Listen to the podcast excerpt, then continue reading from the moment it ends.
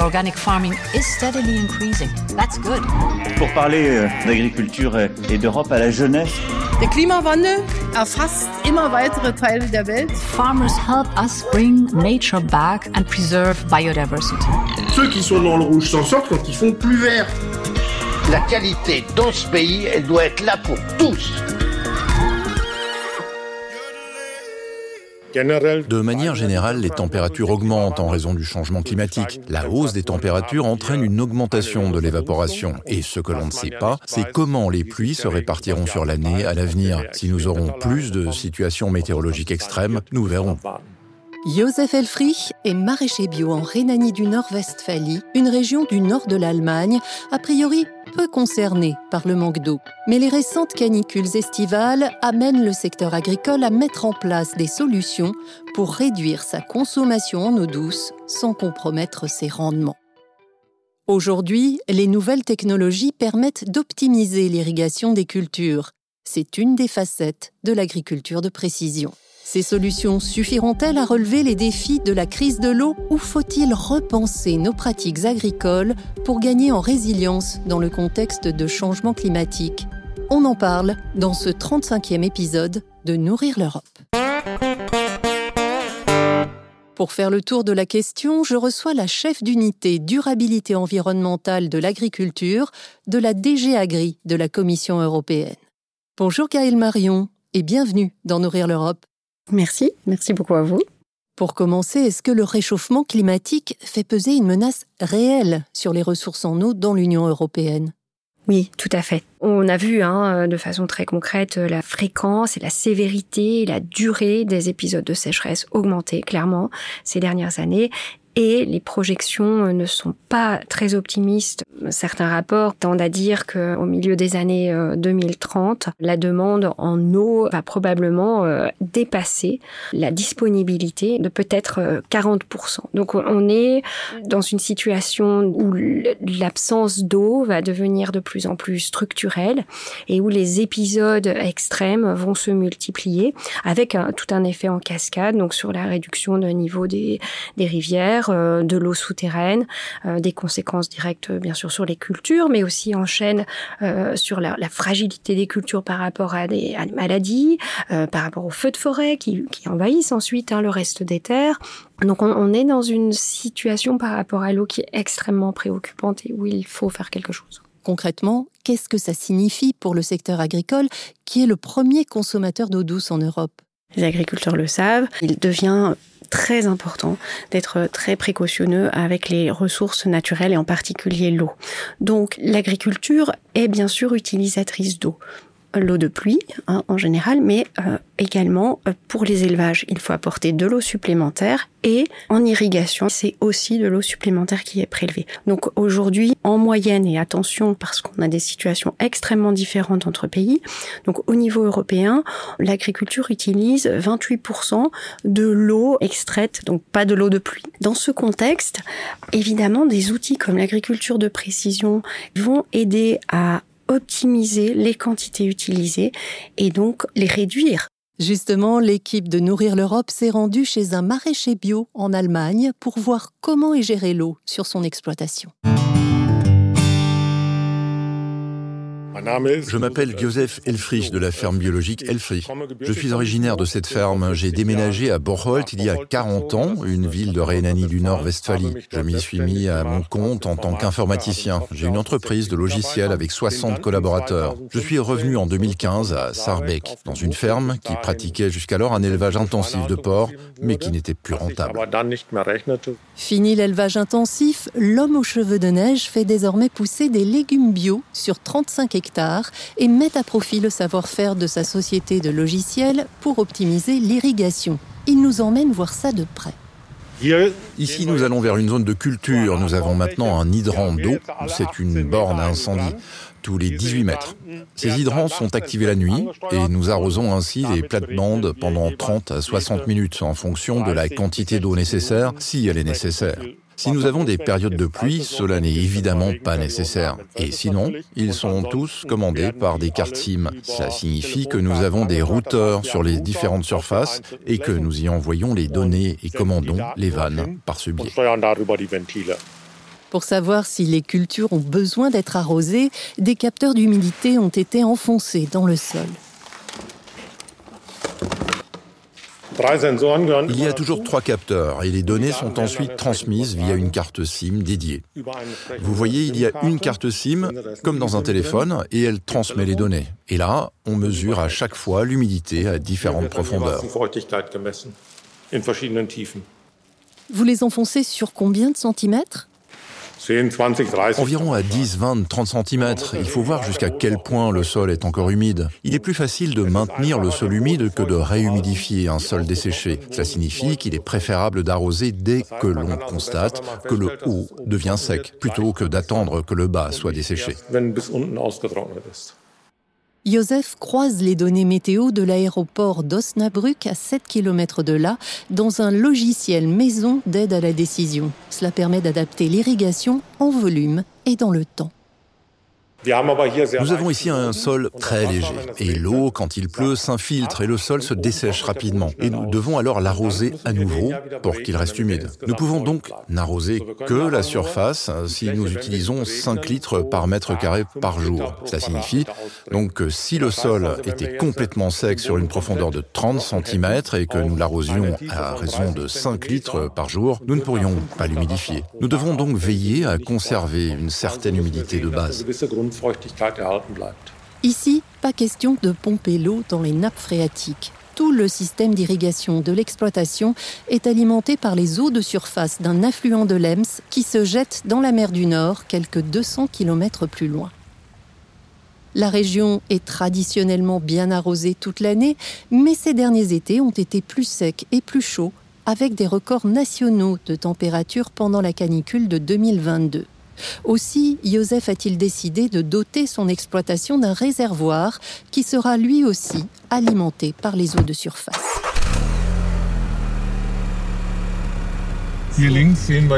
Ici à gauche, nous voyons maintenant la surface où nous construisons le bassin de stockage. Le bassin de stockage aura une superficie d'environ 1 hectare. Au total, 30 000 mètres cubes d'eau seront stockés dans le bassin en hiver, puis prélevés en été. Si Joseph reconnaît que cette stratégie a eu un coût important en investissement, les résultats sont là. Grâce à notre travail très précis, je pense que nous sommes déjà très bons en termes de rendement et que nous nous rapprochons de plus en plus des rendements des méthodes de culture conventionnelles, comme l'ensemble du secteur bio. Nous avons l'avantage de ne pas polluer les surfaces avec des pesticides ou autres ce qui nous permet d'être sûrs pour l'avenir.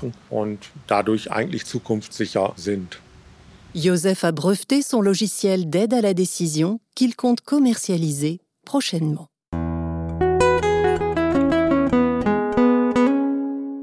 Pour mieux comprendre les solutions de l'agriculture de précision pour une gestion optimale de l'eau, j'ai frappé à la porte de MyEasyFarm, c'est une start-up française présente également en Italie, aux Pays-Bas et au Brésil qui développe des logiciels d'aide à la décision agricole et accompagne les agriculteurs dans leur transition agroécologique. Guillaume Vial est ingénieur agronome spécialisé dans les nouvelles technologies agricoles et chef de projet carbone chez MyEasyFarm. Bonjour Guillaume Vial. Bonjour, merci pour l'invitation.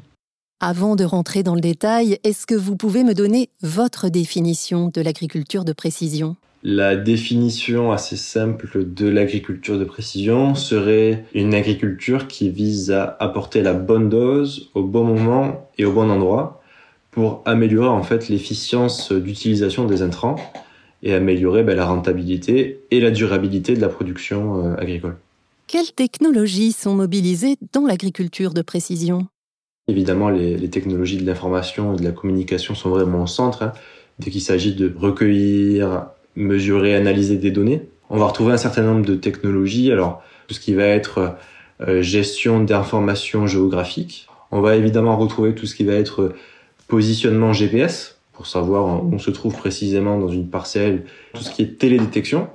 On va également avoir tout ce qui va être satellite, drones qui peuvent être utilisés aujourd'hui pour suivre l'état de, de, de, croissance et, et, de santé des cultures. On peut retrouver des capteurs qui vont permettre par exemple de mesurer l'humidité des sols, des logiciels qui vont permettre à l'agriculteur de venir consolider toutes ces données-là sur un même outil.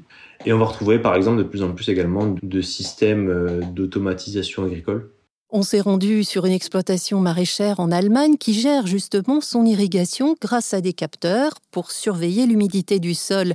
Est-ce qu'il existe d'autres outils de précision pour optimiser l'irrigation? Aujourd'hui, on a de plus en plus d'agriculteurs qui sont équipés de stations météo connectées, qui vont avoir des données précises et très localisées. Ces données-là météorologiques issues de stations météo, elles peuvent être par exemple mélangées avec euh, des données satellites. Et en fait, à l'aide d'un modèle de données satellites sur le sol et sur la culture, on va réaliser un bilan hydrique de la parcelle pour recommander, enfin en tout cas donner une recommandation à l'agriculteur sur la dose à apporter et à quelle date. Par exemple, on estime que dans trois jours, votre maïs aura un niveau de stress hydrique euh, important. Vous devriez appliquer 40 mm euh, à cette date. Aujourd'hui, euh, ce modèle permet d'économiser un à deux tours d'eau sur une saison d'irrigation. Donc concrètement, ça peut représenter une économie de 60 à 80 euros par hectare. Comment est-ce que vous perfectionnez vos solutions d'aide à la décision? Tout modèle d'intelligence artificielle doit être entraîné sur des données réelles. Et donc évidemment, les données au niveau des exploitations sont précieuses pour que derrière, ben, les modèles euh, soient correctement entraînés et apportent un conseil qui soit le plus précis possible. Est-ce que les agriculteurs partagent volontiers les données récoltées sur leur exploitation? Alors, euh, il y a effectivement une certaine réticence à partager l'information. Déjà parce que ces informations ont de la valeur. C'est également des informations qui sont parfois stratégiques. Hein. Après, je pense que ça évolue globalement positivement. On a de plus en plus d'écosystèmes de, qui se mettent en place. On a également de plus en plus de technologies pour l'agriculture de précision qui sont appréciées par les agriculteurs et qui comprennent évidemment que pour être capable de les développer, il faut avoir ces données. Merci beaucoup, Guillaume Vial. Avec plaisir. Merci à vous. L'agriculture de précision apporte son lot de solutions pour mieux gérer les ressources hydriques. Mais est-elle la solution ou faut-il aussi revoir les pratiques agricoles? Le professeur Marnik Van Closter préside le Earth and Life Institute de l'Université catholique de Louvain. Bonjour professeur Van Closter, et c'est bien sûr à vous que j'adresse cette question. Bonjour. L'agriculture de précision est certainement une piste de solution pour euh, faire face à, tous les enjeux reliés à la disponibilité en eau dans, le secteur agricole. Un des enjeux, c'est justement le fait que la variabilité spatiale et temporelle de l'eau dans les secteurs agricoles est, très important et c'est cette variabilité qu'il faut gérer. On va mesurer les, les paramètres de la variabilité spatiale et temporelle de l'eau, euh, par exemple, et, cette information permet une gestion plus optimale. Alors, euh, il y a des technologies d'apport d'eau de précision. La technologie de goutte à goutte permet quand même d'augmenter ce qu'on appelle le water use efficiency, donc euh, l'efficience de l'utilisation de l'eau. Ce qui est aussi important, c'est qu'on va minimaliser les externalités négatives, comme par exemple le lessivage des nutriments ou euh, la pollution par euh, les pesticides, parce que on va vraiment doser l'eau avec les éléments nutritifs qui sont nécessaires aux endroits où les plantes en ont besoin. Quelles sont les autres solutions envisageables? Il y a beaucoup de, méthodologies qui existent pour conserver les sols et qui permettent aussi de conserver l'eau dans les sols. Il y a par exemple des nouveaux variétés qui sont beaucoup plus résistance à la sécheresse, des systèmes agraires qui vont euh, mieux protéger les sols, euh, donc euh, labour minimal, des cultures intercalaires ou des cultures pièges nitrates. Mais il y a aussi les systèmes agraires qui sont beaucoup plus orientés vers l'agroécologie, où on va mélanger les différentes cultures et tout cela, ça va bien entendu avoir une incidence sur l'amélioration de la durabilité de la production alimentaire et agricole et augmenter la productivité. Ces solutions, elles existent, mais il faut le mettre à l'échelle d'une région, d'un pays, ça reste un enjeu assez important. Il y a urgence selon vous? Je suis pas pessimiste pour dire tout est foutu, on n'a plus la possibilité de sauver la planète. Non, euh, les fenêtres d'opportunité sont bien là pour pouvoir changer, mais ça, ça nécessite une politique agricole qui soit bien entendu en phase avec les, enjeux qui sont là, avec une politique climatique qui, qui soit assez fort, avec un changement de comportement, changement de comportement de consommateurs, mais aussi de producteurs. On est dans des conditions extrêmement contraignantes. Et donc, euh, je suis pas tout à fait optimiste, dans le sens que j'ai tout à fait la confiance que la technologie va résoudre tout. Mais je vois des opportunités pour introduire des améliorations systémiques et pour atteindre effectivement l'objectif durable de nourrir la planète euh, dans l'avenir. Merci, professeur Van Closter.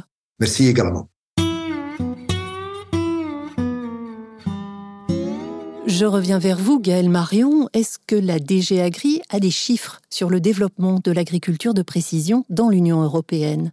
Déjà, il y a pas forcément une définition complètement homogène, mais certains États membres ont des chiffres, pas tous. Par exemple, la République tchèque, la Hongrie et le Danemark ont des données statistiques sur l'adoption de techniques de, précision en agriculture. 18% des exploitations en République tchèque, la Hongrie 12% des exploitations et au Danemark jusqu'à 23% en 2018 qui couvrait une surface de 57% des terres agricoles au Danemark. Du coup, notre vision à nous, elle est un petit peu euh, hétérogène. Ce qu'on peut dire, tous les États membres ne sont pas avancés de la même manière. Tous les agriculteurs ne le sont pas non plus. Il n'y a pas de données harmonisées au niveau européen, mais on essaye de travailler sur ça, justement, d'améliorer et d'avoir un petit peu plus de données. Quels sont aujourd'hui les freins à l'adoption de ces technologies dans l'agriculture? D'abord, il y a des freins technologiques et financiers. Si on parle vraiment d'adopter euh, les technologies les plus modernes, ça veut dire de faire un investissement, ça veut dire euh, d'avoir accès à la connexion. Mais il n'y a pas que ça, et c'est important de souligner que pour les agriculteurs, passer à une agriculture de précision, ça va vouloir dire aussi changer un certain nombre de pratiques. Et donc ça, ça veut dire aussi d'être bien informé, d'être peut-être même formé. Ça veut dire qu'on est aussi convaincu que ça va vraiment être utile et que ça va vraiment permettre de faire des économies dans l'utilisation des ressources. Et ça, c'est un gros travail de fond qui peut-être est même plus important que le volet financier. Parce que finalement, ces techniques de précision peuvent apporter un bénéfice à l'agriculteur. Des financements sont prévus dans le cadre de la politique agricole commune? L'agriculture de précision, tout comme d'autres pratiques qui peuvent être également euh, importantes et très bénéfiques pour l'optimisation des ressources, sont soutenues dans le cadre de la politique agricole commune. Alors si on parle d'investissement dans des nouvelles technologies, ces aides peuvent euh, représenter jusqu'à 80% du coût de l'investissement. Si on parle d'aide au changement de pratique, alors là on est sur des aides à l'hectare qui sont définies par l'État membre, qui est ciblé, qui est éligible, ça c'est pas forcément défini par le règlement européen. Guillaume Vial nous a expliqué l'importance du partage des données récoltées sur les exploitations agricoles pour affiner les modèles d'aide à la décision.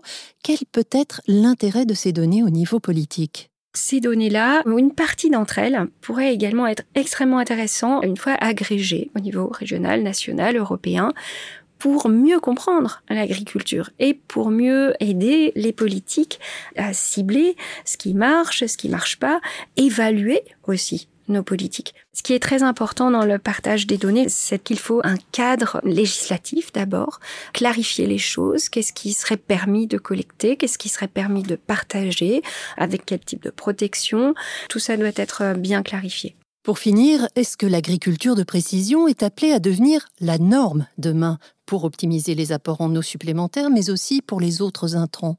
Évidemment, il n'y a pas une technologie et une solution qui serait bonne pour tous les agriculteurs européens. Et, sur ça, d'ailleurs, la, politique agricole commune n'est pas prescriptive. J'ajoute que souvent, c'est plutôt un équilibre entre différentes solutions qui sont intéressantes à combiner. On ne peut pas conseiller un agriculteur sans avoir compris son exploitation. Et j'ajouterais que l'agriculture de précision, comme on l'a vu, est très intéressante pour permettre d'optimiser l'utilisation des ressources. Ce n'est pas toujours la seule ou la bonne solution pour optimiser les ressources en eau. Il y a d'autres pratiques qui peuvent s'avérer euh, même plus appropriées dans certains cas. Par exemple, les pratiques qui vont euh, permettre d'augmenter la capacité de rétention d'eau dans les sols, la réutilisation de l'eau, donc de l'eau en circuit. Et c'est vrai qu'il faut toujours voir par rapport à la situation spécifique quel est le bon investissement à faire ou quelles sont les pratiques à modifier dans chaque exploitation. Merci beaucoup, Gaëlle Marion. Je vous en prie avec plaisir.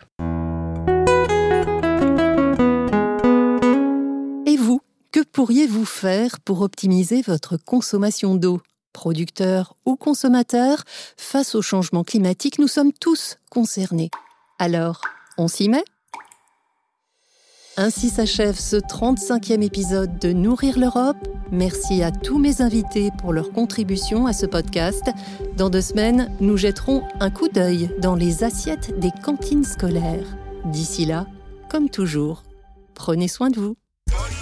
Organic farming is steadily increasing. That's good. Pour parler euh, d'agriculture et d'Europe à la jeunesse. Der Klimawandel erfasst immer weitere Teile der Welt. Farmers help us bring nature back and preserve biodiversity. Ceux qui sont dans le rouge s'en sortent quand ils font plus vert. La qualité dans ce pays, elle doit être là pour tous.